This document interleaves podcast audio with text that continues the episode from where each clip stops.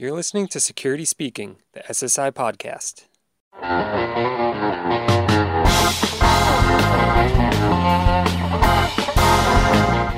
Welcome to Security Sales and Integration Security Speaking podcast. I'm Scott Goldfine, editor in chief and associate publisher. For more than 10 years, I've had the pleasure of hosting SSI's annual Security Integrator Roundtable at the PSA Tech event to provide the market with an intimate view of current trends, challenges, and opportunities. This year's panelists were Burt Bongard, President and CEO of LVC Companies, Louis Boulgarides, President and CEO of Olivier Corporation, and Fabiola Francisco, Director of Client Success for Condor Tech Services.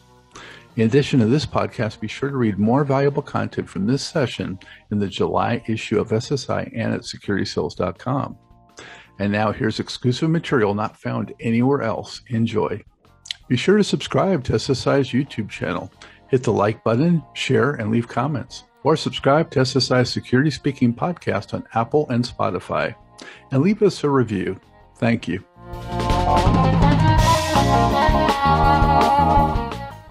All right. So, uh, welcome to the 2021 PSA Roundtable. For those who don't know, I think uh, actually some of you have participated before, but uh, this is something that I've been doing annually, usually you know at the event in person for I don't know, it might be 15 years. It's been a long time. So uh, it's always something that's, you know, informative. And I encourage interactivity among each other, you know. So if one of you mentions something that piques the interest of another participant, by all means interject and feel free to throw out a question at that other panelist, you know. Um, it's meant to be sort of interactive that way. And a lot of times something will come up that, you know, uh, warrants a follow up from someone other than myself. So feel free. All right. So with that, let's get rolling. And we're going to start by uh, introducing yourself, your title, your company with some background information on that. So let's just start that off with Bert. Hi, so I'm Bert Bongard. I am the president uh, and CEO of LVC Companies. We have three office lo- well, we have multiple office locations, mainly in Minnesota, Wisconsin, and Arizona.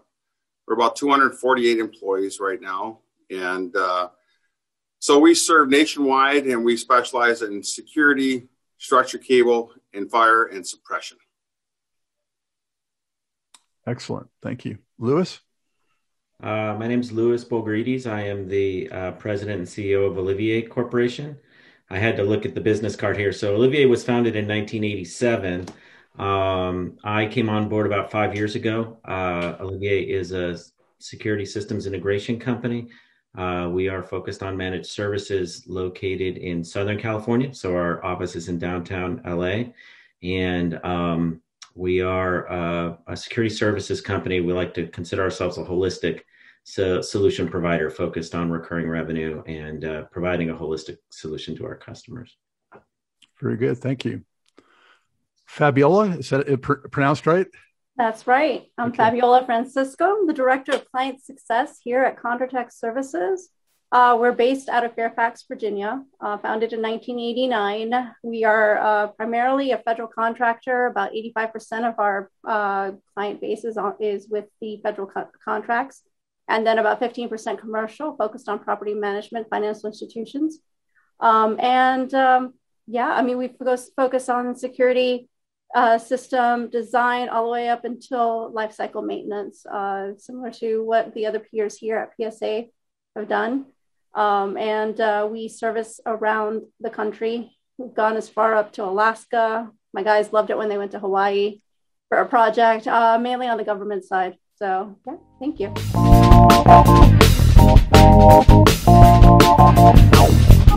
Are you finding that the end user expectations and RFPs are realistic? You know, what they're expecting and looking for? So, it, on the government side, I'm going to wear two hats here. So, on the government side, it's hit or it, it, it really depends. Um, most of the RFPs explain exactly what they're looking for and for the most part are realistic. Um, but remember, we we take it uh, we prime a majority of these contracts, so I, we kind of know how to vet them. There's some out there that I've seen where they are asking for something that may not exist, um, but that's very far and few between. uh, most of the time they're being done uh, they're being working with very great security consultants um, that come in and help them design all of that uh, all of the drawings and all of the specifications and all of the sections when they come out to go to bid right um, I, I would have to say that where i do see that there is some um, there, there's a need for bridging that gap is between uh, the security and it when it comes to getting an authorization to operate. Um, there's something called the RMF Risk Management Framework by NIST um, that every government agency has to follow when they're adopting any, well, almost every other government agency. DoD has their own version, right? Um, but any any government agency that's going to be placing their systems on the network has to create these um, security system plans, right? uh, uh, for IA information assurance. And then, got, mind you, this is, goes beyond my expertise. We have smarter people than me in the company uh, that can speak to this. But the base base premise is ensuring that cyber risk is um, minimized, making sure it's documented on how they're controlling all the aspects of the system, making sure that they know exactly how it's being configured, making sure it's nice and secure so that when IT goes in and provides it patch updates. They know what site support agreements need to be updated. So uh, I think that's where I kind of see uh, their client's expectation, or I guess in our on our side would be the contracting officer's expectations, right? Versus uh, what they're expecting budget wise for that level of effort um, in our industry. It'd be different if it was an IT specialist hiring this out. They would understand the work that's involved and how much um, information takes to create this. So they're, they're a little sticker shocked when they find out that this actually costs significant amount. Or um, another one would be we tell them in the beginning that we need this done. It's a nine month project, right? And we're now at month um, seven, eight, and they still haven't engaged their IT team. And so we're now extending these contracts because that process takes easily nine to 12 months to do um, if they haven't ex- had any experience. So, um, a real world situation that we're currently experiencing right now. And it's not one that's been unfamiliar. We've had this occur time and time again on our government contract sides. On the commercial side, uh, that bridge between IT and, and federal and uh, IT and the security industry, the security uh, end user, it is pretty good. It, it's it's there. Um, the, the, communications are much more open. Uh, it, it's a lot less, I guess, regulated in the sense of documentation wise. There's a whole process documentation that happens on the on on federal government side, and it might be because they handle a lot of that work. So at least in that sort of sense, we, we we kind of like that. On the commercial side, for some of our na- national property management and slash financial institution accounts that we have. Um, but uh, I mean, those are the larger clients. On the smaller clients, because we do have small, you know, onesies, twosies, it's just better educating them um, on those pieces. So yeah, but information assurance is a big topic as well on the pandemic side because you know they were having to go remote, right? This whole remote work makes them really worry about what's going to be on the screen if you're using this at home and if you're using this on your laptop, your personal laptop, not just your um, government, uh, your client issued or your government issued or whatever device. So um, that was also another big thing during the pandemic that we've seen a big increase of requests for. Uh, what's going on with the supply chain in terms of uh, chipset issues and uh, product shortages and and also the NDAA stuff and um, you know what do you make of the current landscape on the supplier side? And you know how do you think it's going to impact the integrator channel? And how are, are you as a company prepared to you know manage that?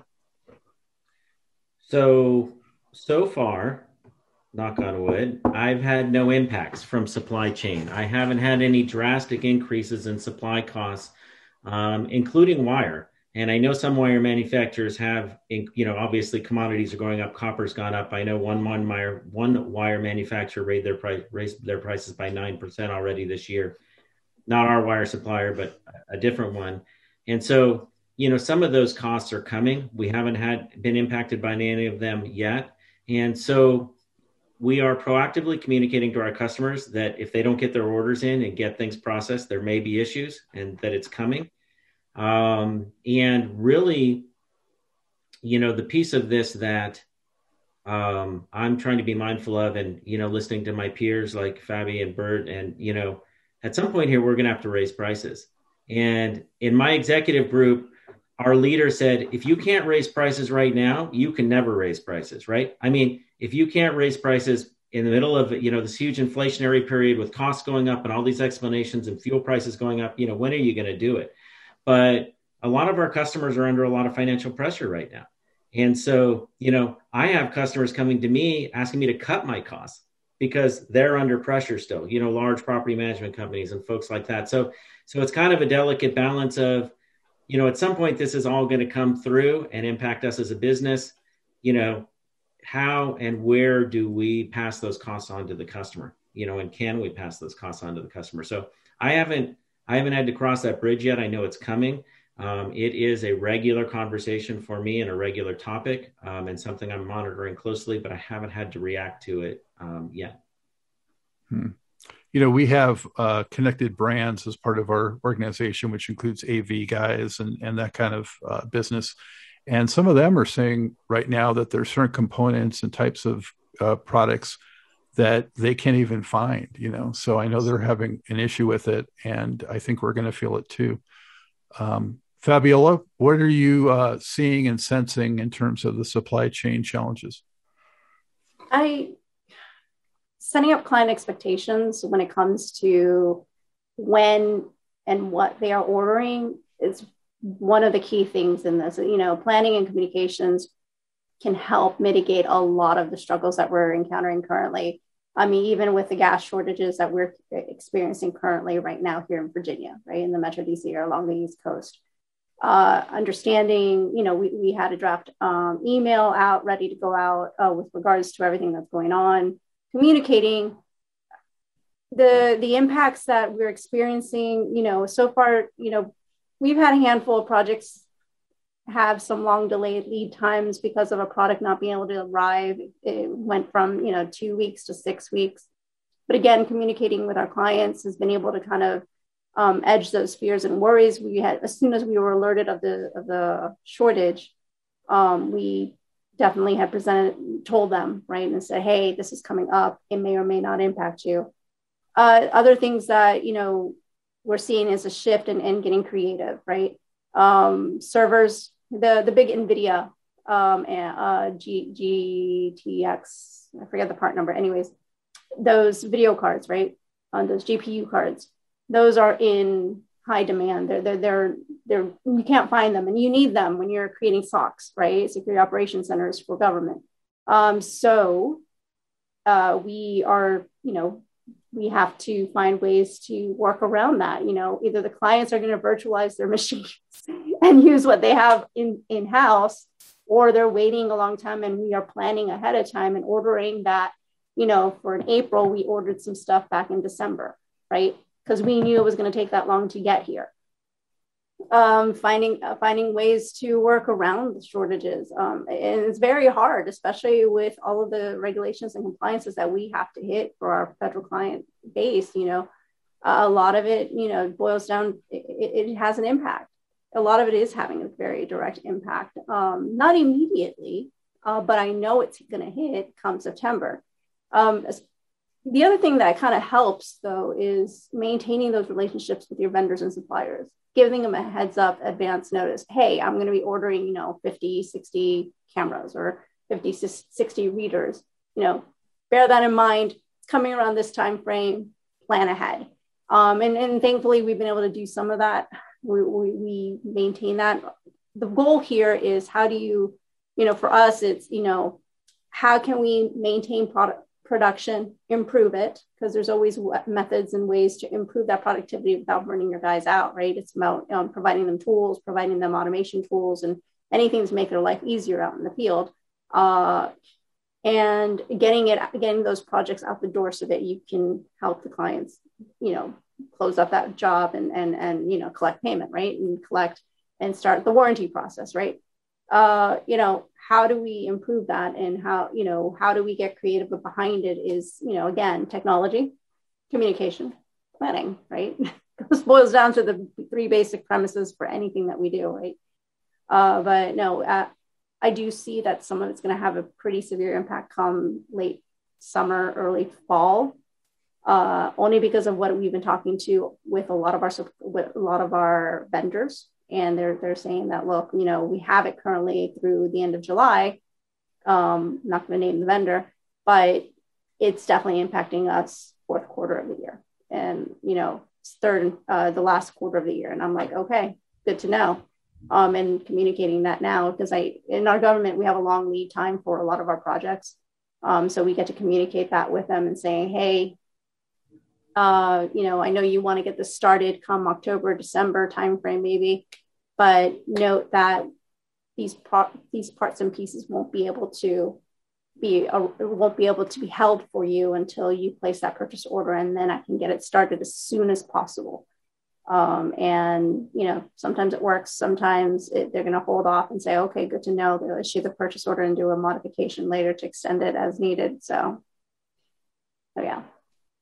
Is is that also uh, elevating the supplier wholesale prices? We've seen some impact, um, but the way we offset that is we actually try to buy things in bulk um, and store a lot of this uh, commonly used like wire, and cable, things like that that we use. We we have um, we do have a standard here, and we we negotiate those ahead of time. And when the prices were low, we we kept stock. So we do have an inventory of all of those pieces and parts. It's what even on camera types and things like that, we have we maintain our own little supply uh, for our clients um, to be able to offset those increases and then that way, anything that we are presenting currently uh, reflect the correct price um, that are that is, you know, when they're increasing. So uh, so far so good. It's working. I'll let you know how it goes at the end of the year, I guess. We'll check back. Uh, it has been sure. working. It's been working so far. It's, it's not the first year that we're doing this. We've been buying in bulk um, towards the end of the year for a few years now. So, and it does help because prices are always increasing. But this big inflation that's hitting soon, um, you know, we'll see if it's if what our plan and method is is you know we pulse it every quarter, right, and see if our plan and method is working um, to be able to mitigate that.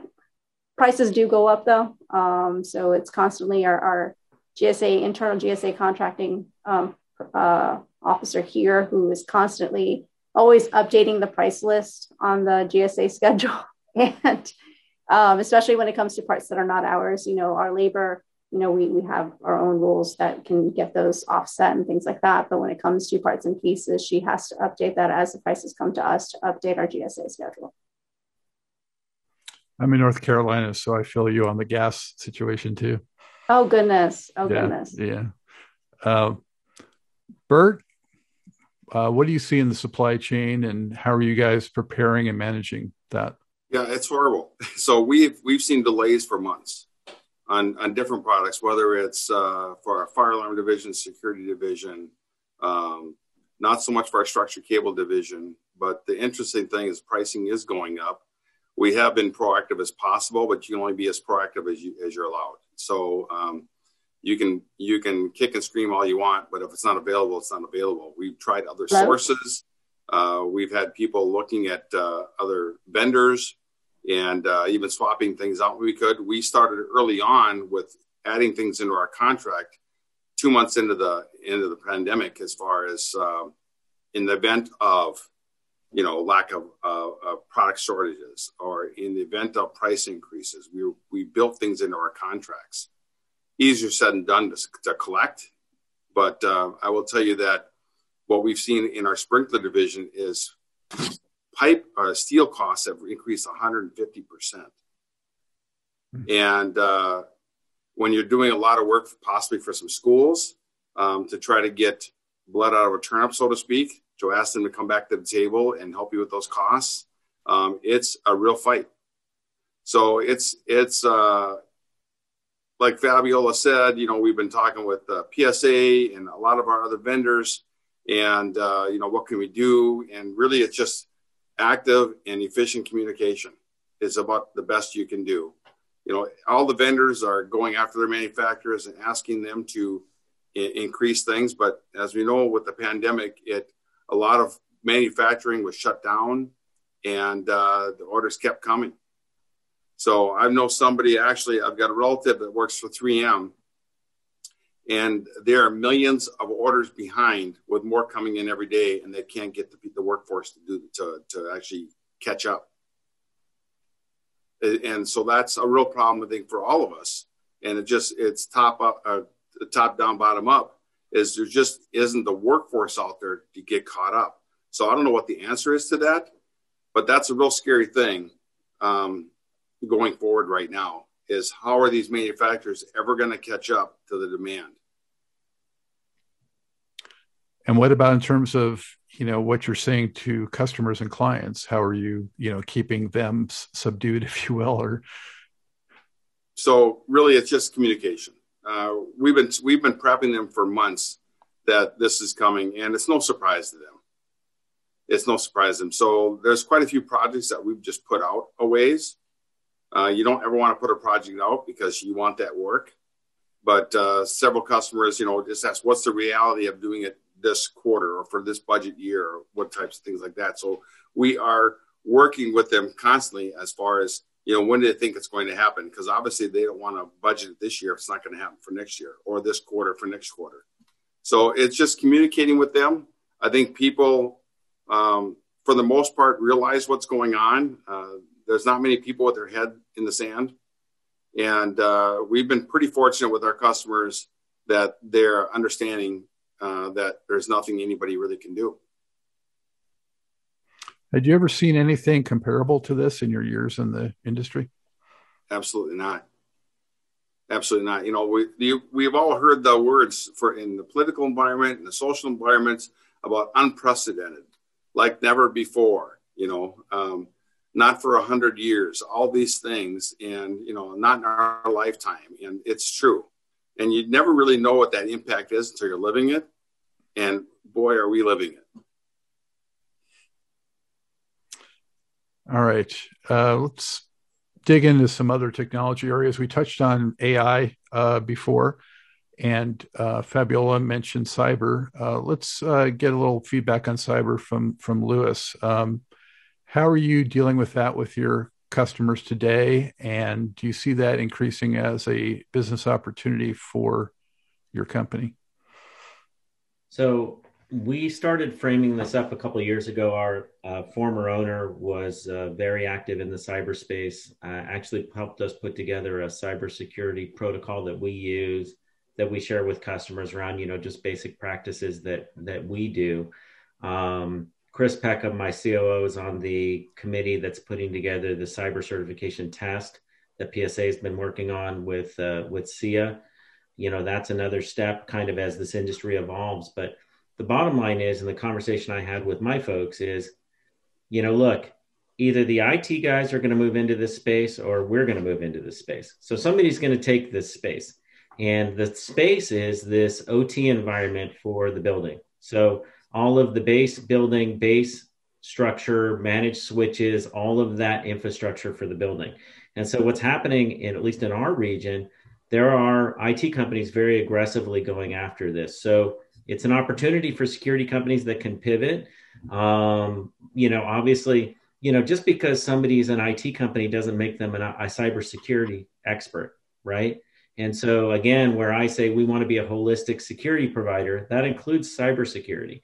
So, you know, we have customers now where we are uh, administrating their cybersecurity program. So we'll deploy the firewall, we'll, we'll monitor it, um, and we will provide those services.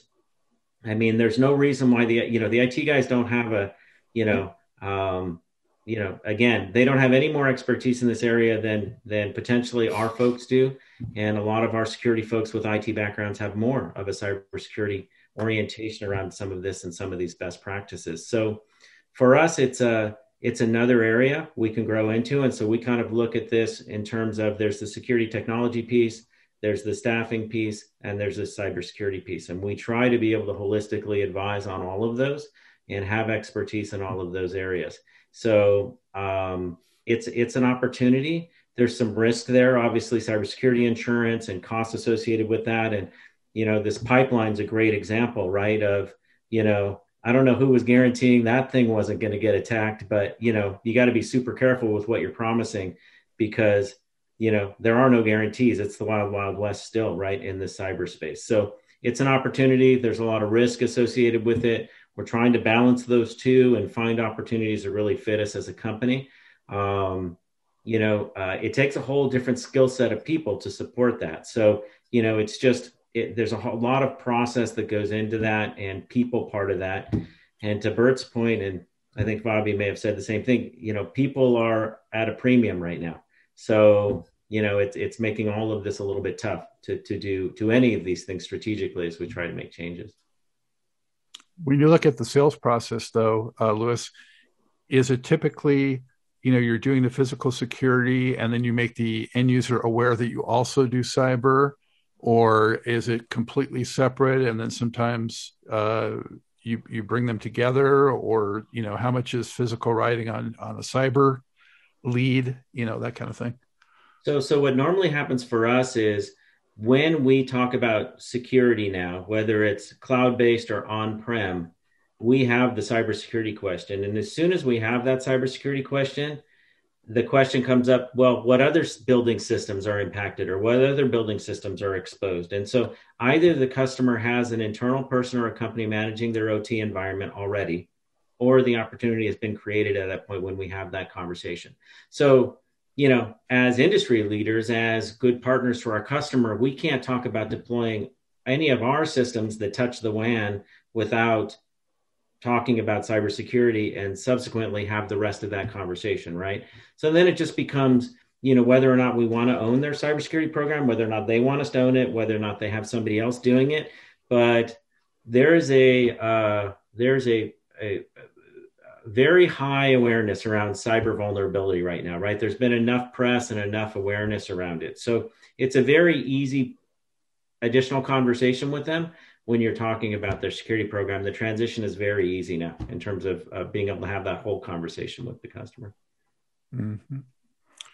Bert, where do you guys stand right now with the cyber piece? So we uh, are not actually providing it ourselves. We've partnered up with some people. We just didn't feel.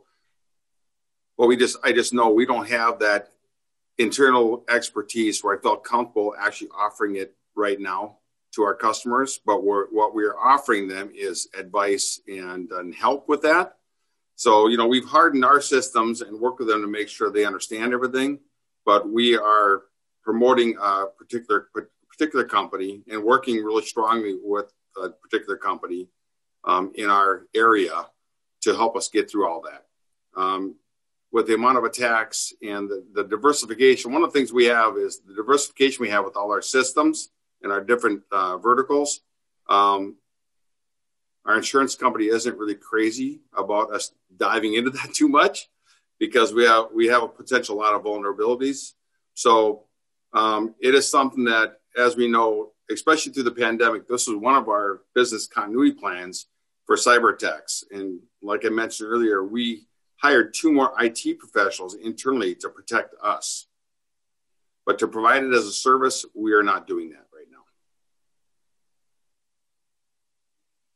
Do you see it as an area of potential growth in terms of uh, comparable to cloud and, and and managed access and video, or maybe not as much? Absolutely. So we have an initiative right now to build it within, and uh, we're being very careful how we do that. But it's a slower process for us because, uh, like we've talked about here, to find those people. So we've been talking with some smaller companies to possibly acquire them so, you know, either you build it or you acquire somebody.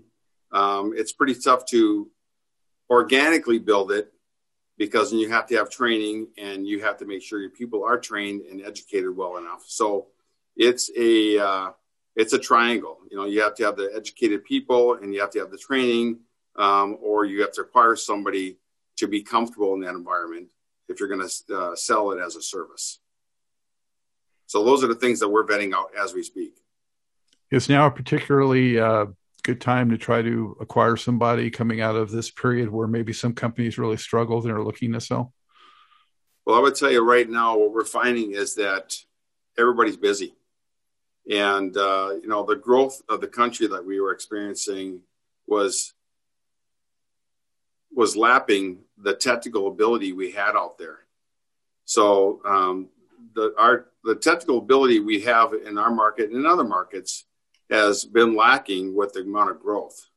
So it's it's been it's been pretty tough to staff it up and well for all our disciplines, and uh, you know that's I would say that is the biggest hurdle we have as far as staffing it up or finding companies that possibly are in hey I'm, I'm scared where we're at or uh, it's a good time to sell. So uh, b- backing up, digressing a little bit. So I have come across a couple of companies that feel it's prime to sell right now.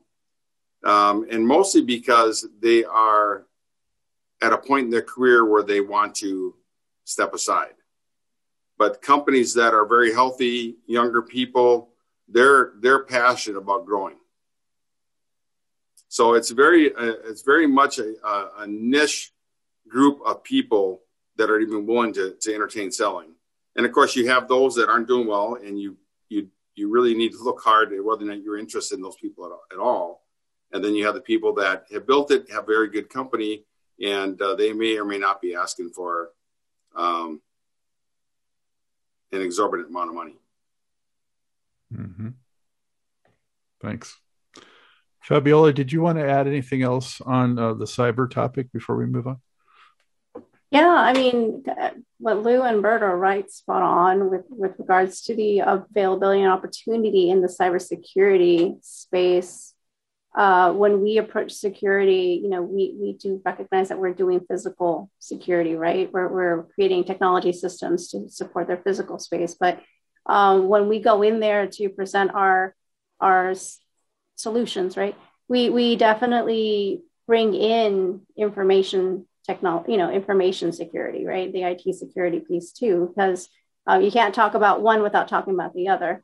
Our systems are, um, I, I, think, I can, I don't even think I can count one that wasn't on the LAN last year, uh, in the last year at all, in the last two, three years at all. And so we've learned to kind of stay on top of that, you know, stay on top of the cybersecurity piece, making sure that we are engaging with their IT folks. And if they don't have that system set up and ready, or they don't know, our IA person internally will walk them through it.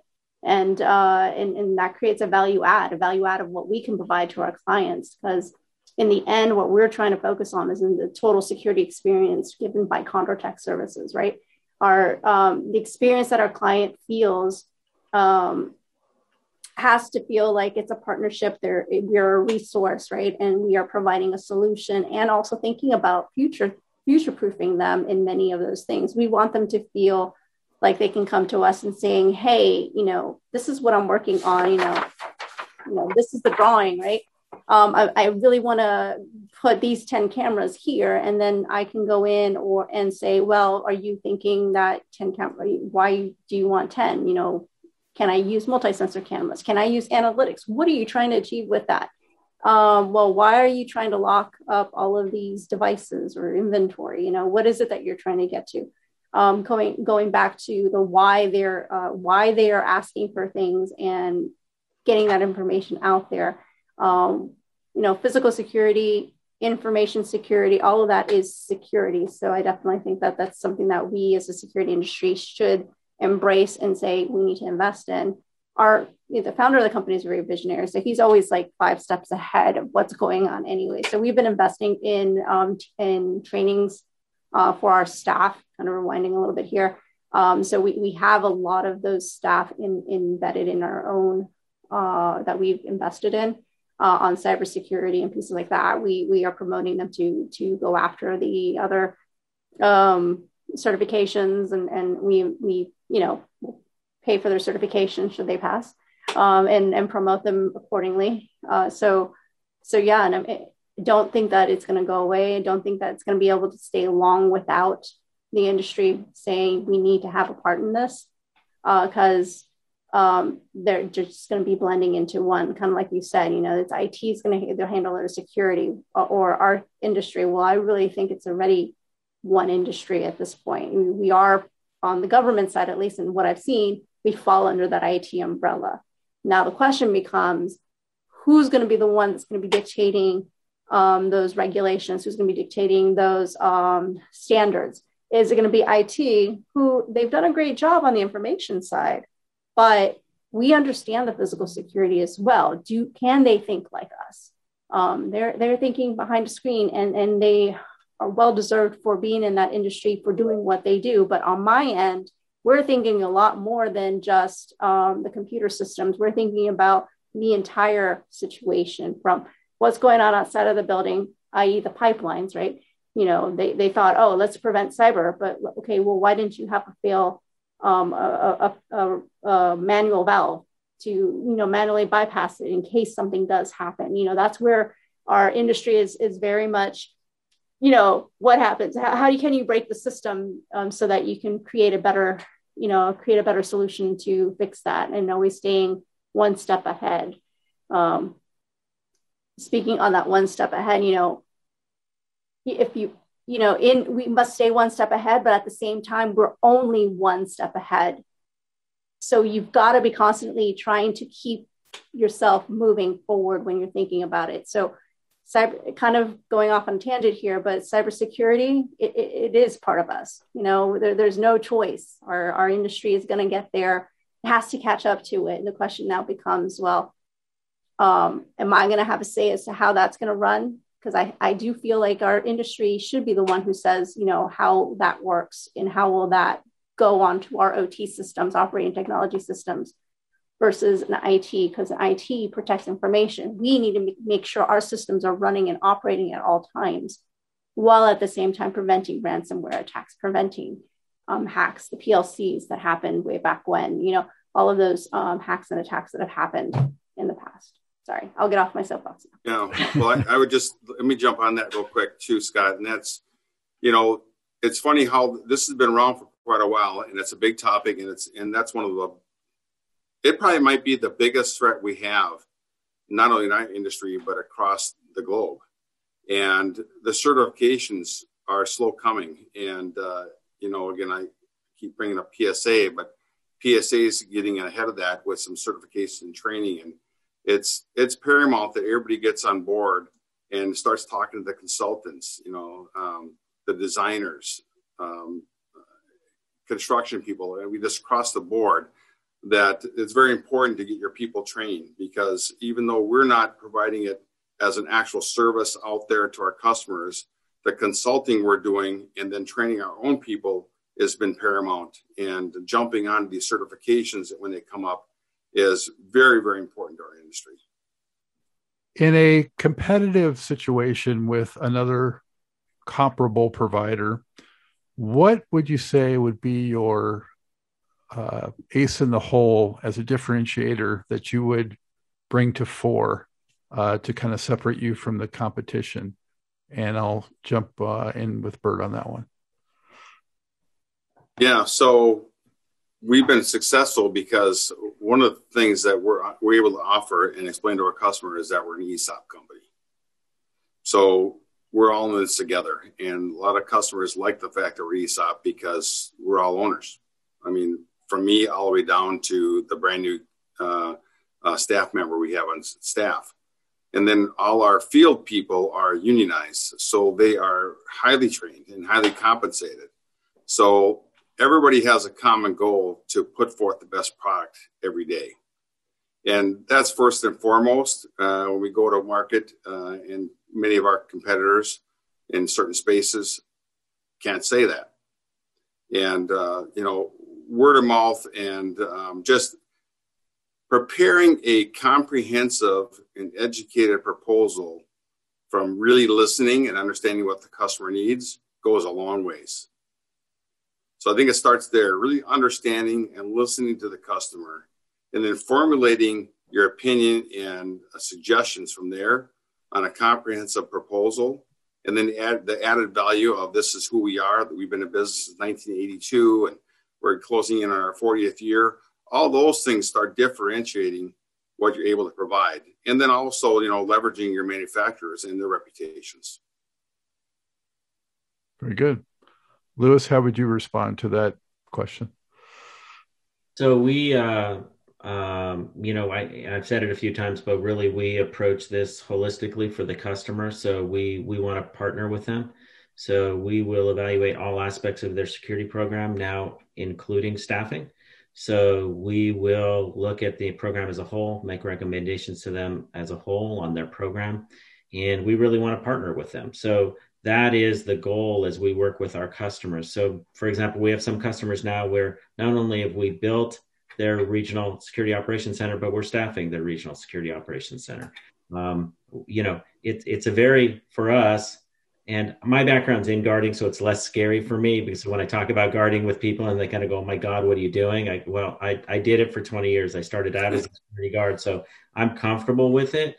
Um, but you know, so what happens is you have this conversation. They go, "Well, can you help us with our staffing?" Sure, we can help you with their staffing. So in 2021, we started Integrated Protection Group, which is our guarding side of the business. So now I have a systems business you know, I have this managed services business and I have this this this uh, staffing portion of the business because we want to be able to go to that customer and have a holistic conversation with them, and they want that.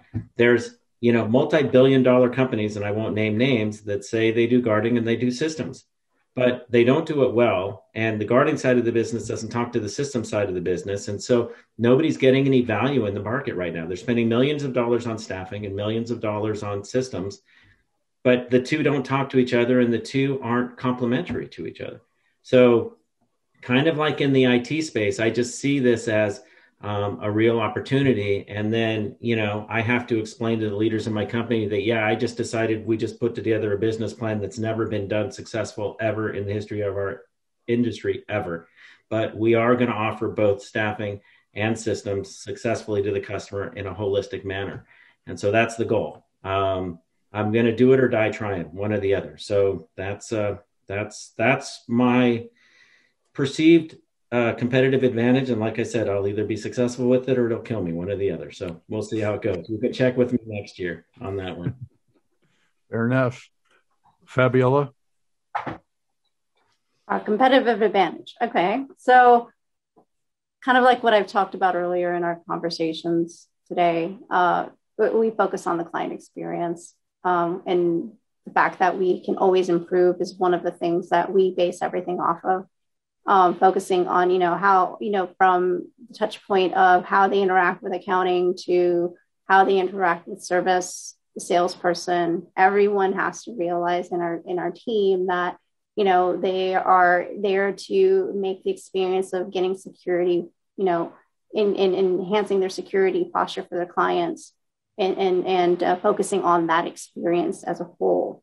Uh, partnering with the clients is another piece that we focus on. You know, part of that experience again, just the experience. I'm here as a resource. One of the many things I say to my clients. There's going to be times where they're, they're coming at me and saying, "Hey, do you, you know, we're, we're trying to solve this problem," or I bring something new and a, a new some item to the to their attention that they didn't realize in their industry. I need to know the client. I need to know what their their pain points are. I need to know how their system operates and how like not just their system, but how their business operates for me to be able to provide them the security that they need. Right. Uh, I'm not there for a transaction. I'm there for that relationship.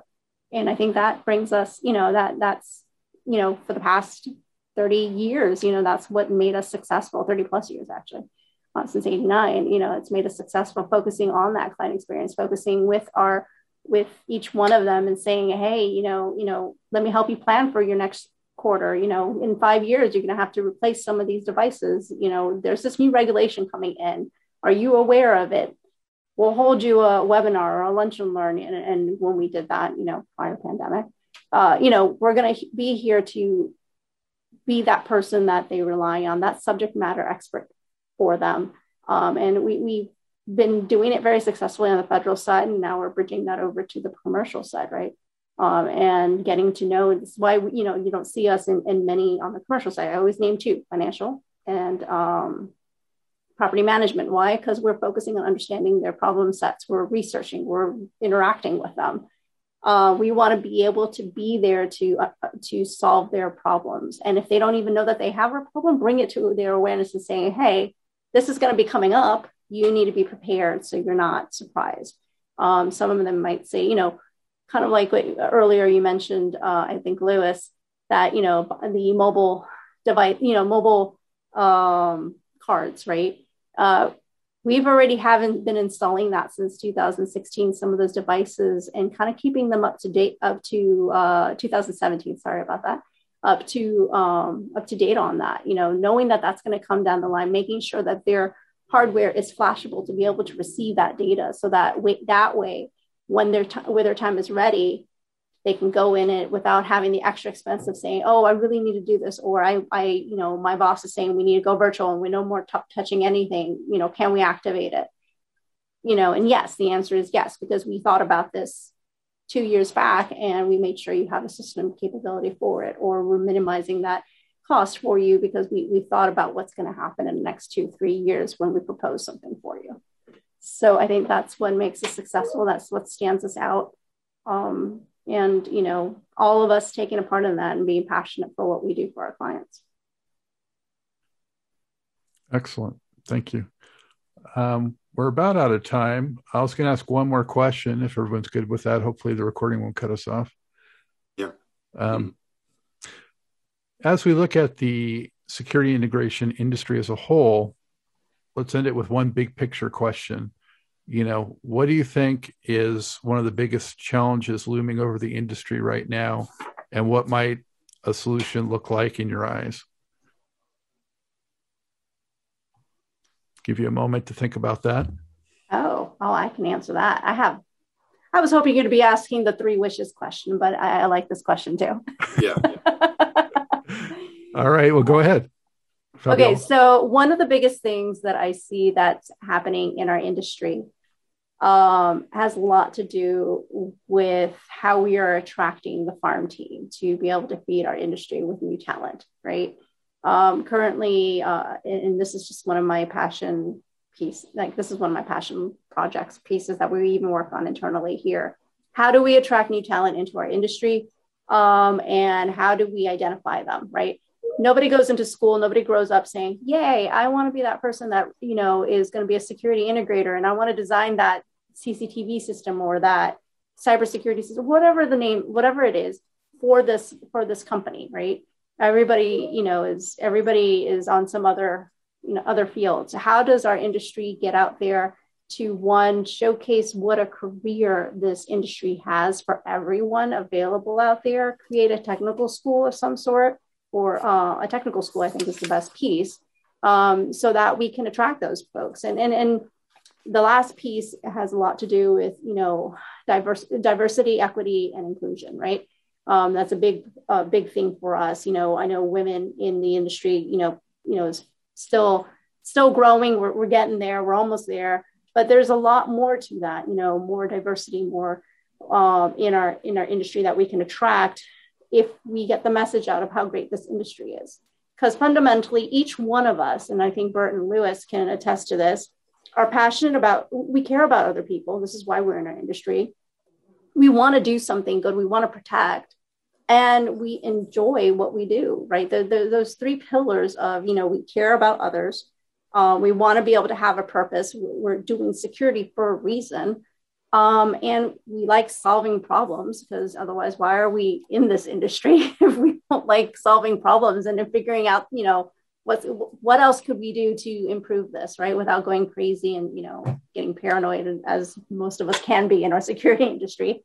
Um, and how do we you know how do we attract like-minded people most of the times one of my favorite questions to ask folks is you know how did you fall into this industry? And it's it's usually either brought in nobody ever says oh i wanted to do this. So either they're brought in they've been introduced or they found a job and didn't know what it was and then they loved it.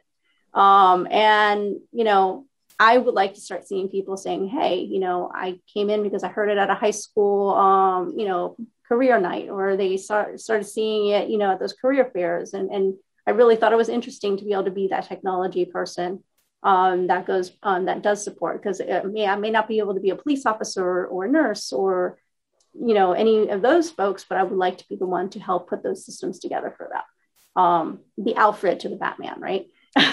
the Edna mode to the Incredibles. So that that's where I'm kind of coming from. I think that that's the um, that's the biggest struggle attracting new talent, but that's the biggest opportunity for us too. Well said. Thank you. Mm-hmm. Louis, what do you got?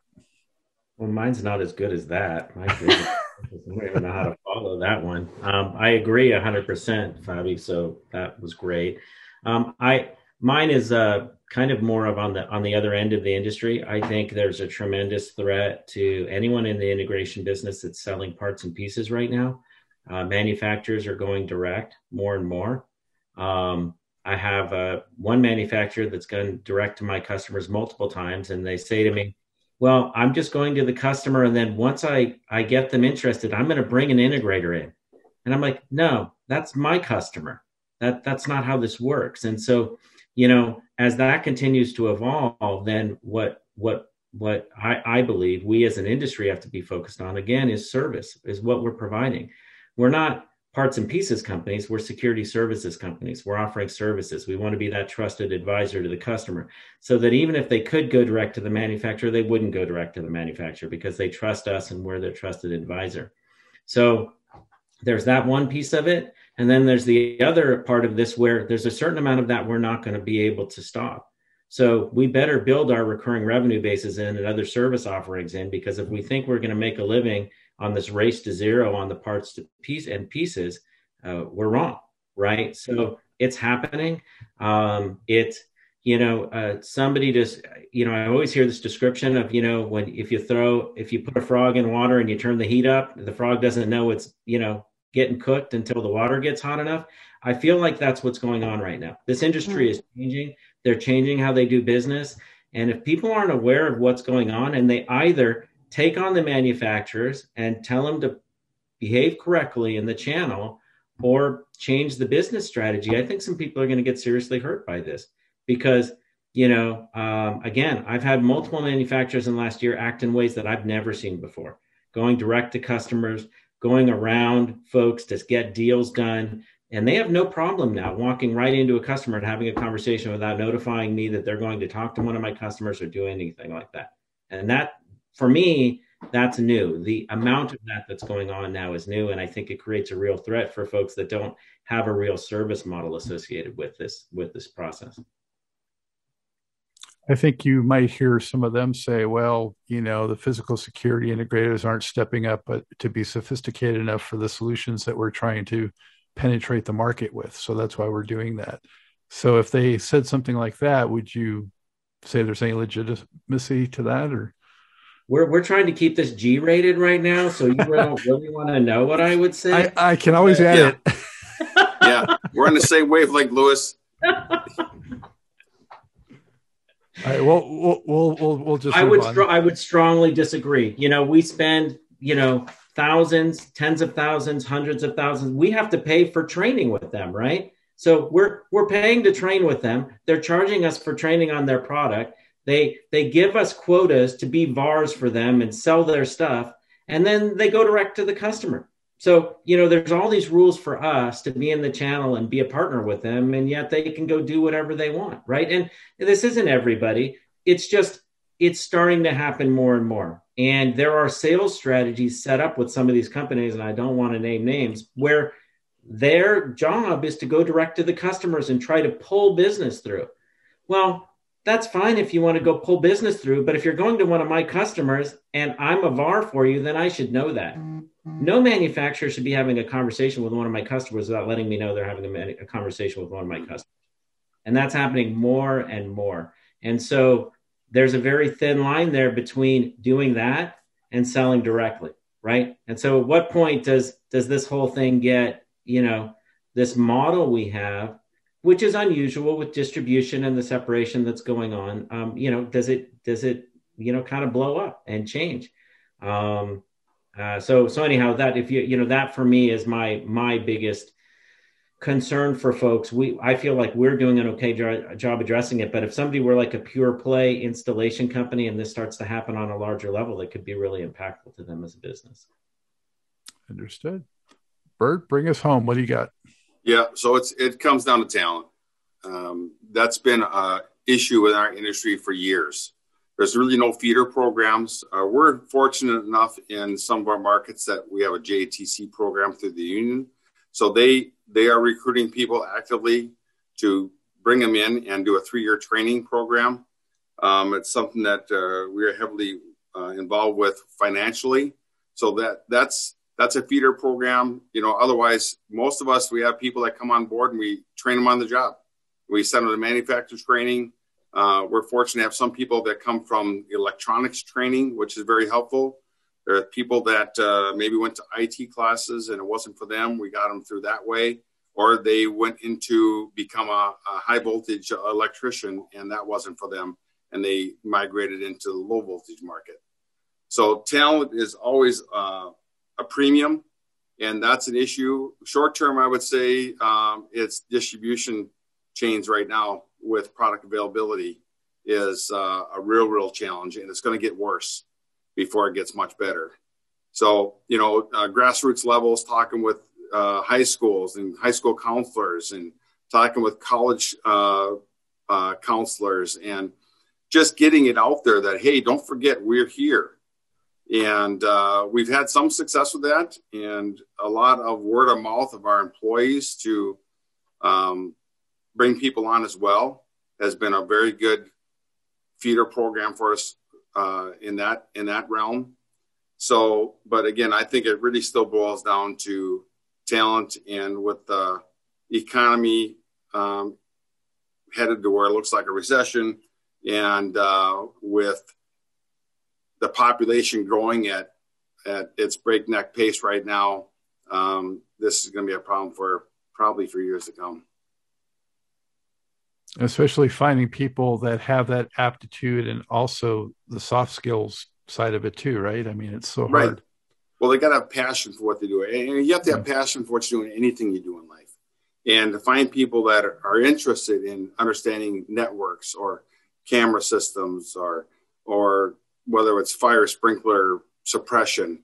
You got to have people that are interested in that, you know, and, um, but they mean there's a lot of people walking around that don't know they're not interested in it, you know, so just getting the, getting that, that message out there at a very young age, I think for kids and for a long time, I think kids in high school are just conditioned. You got to go to college. You got to go to college.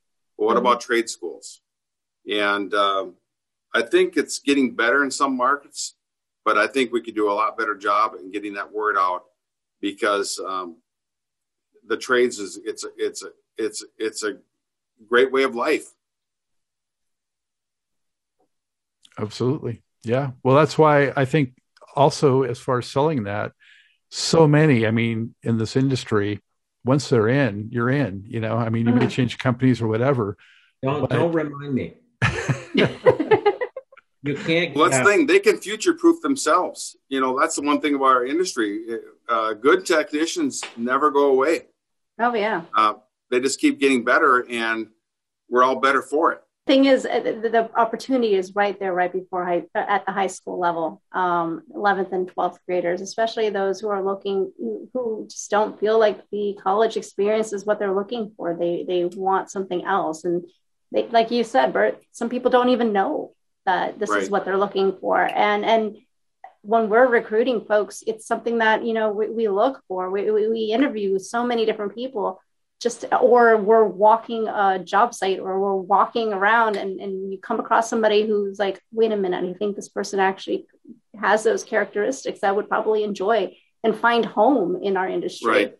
um, so so yeah it's just we're just not known yet um, but the opportunity is there and anybody who starts out sky's the limit in our industry i think. I mean if you start off as a technician you want to stay a technician you go project manager you go into sales or you start even off in on the manufacturer side you you'll we never leave the industry. It's you can't get out.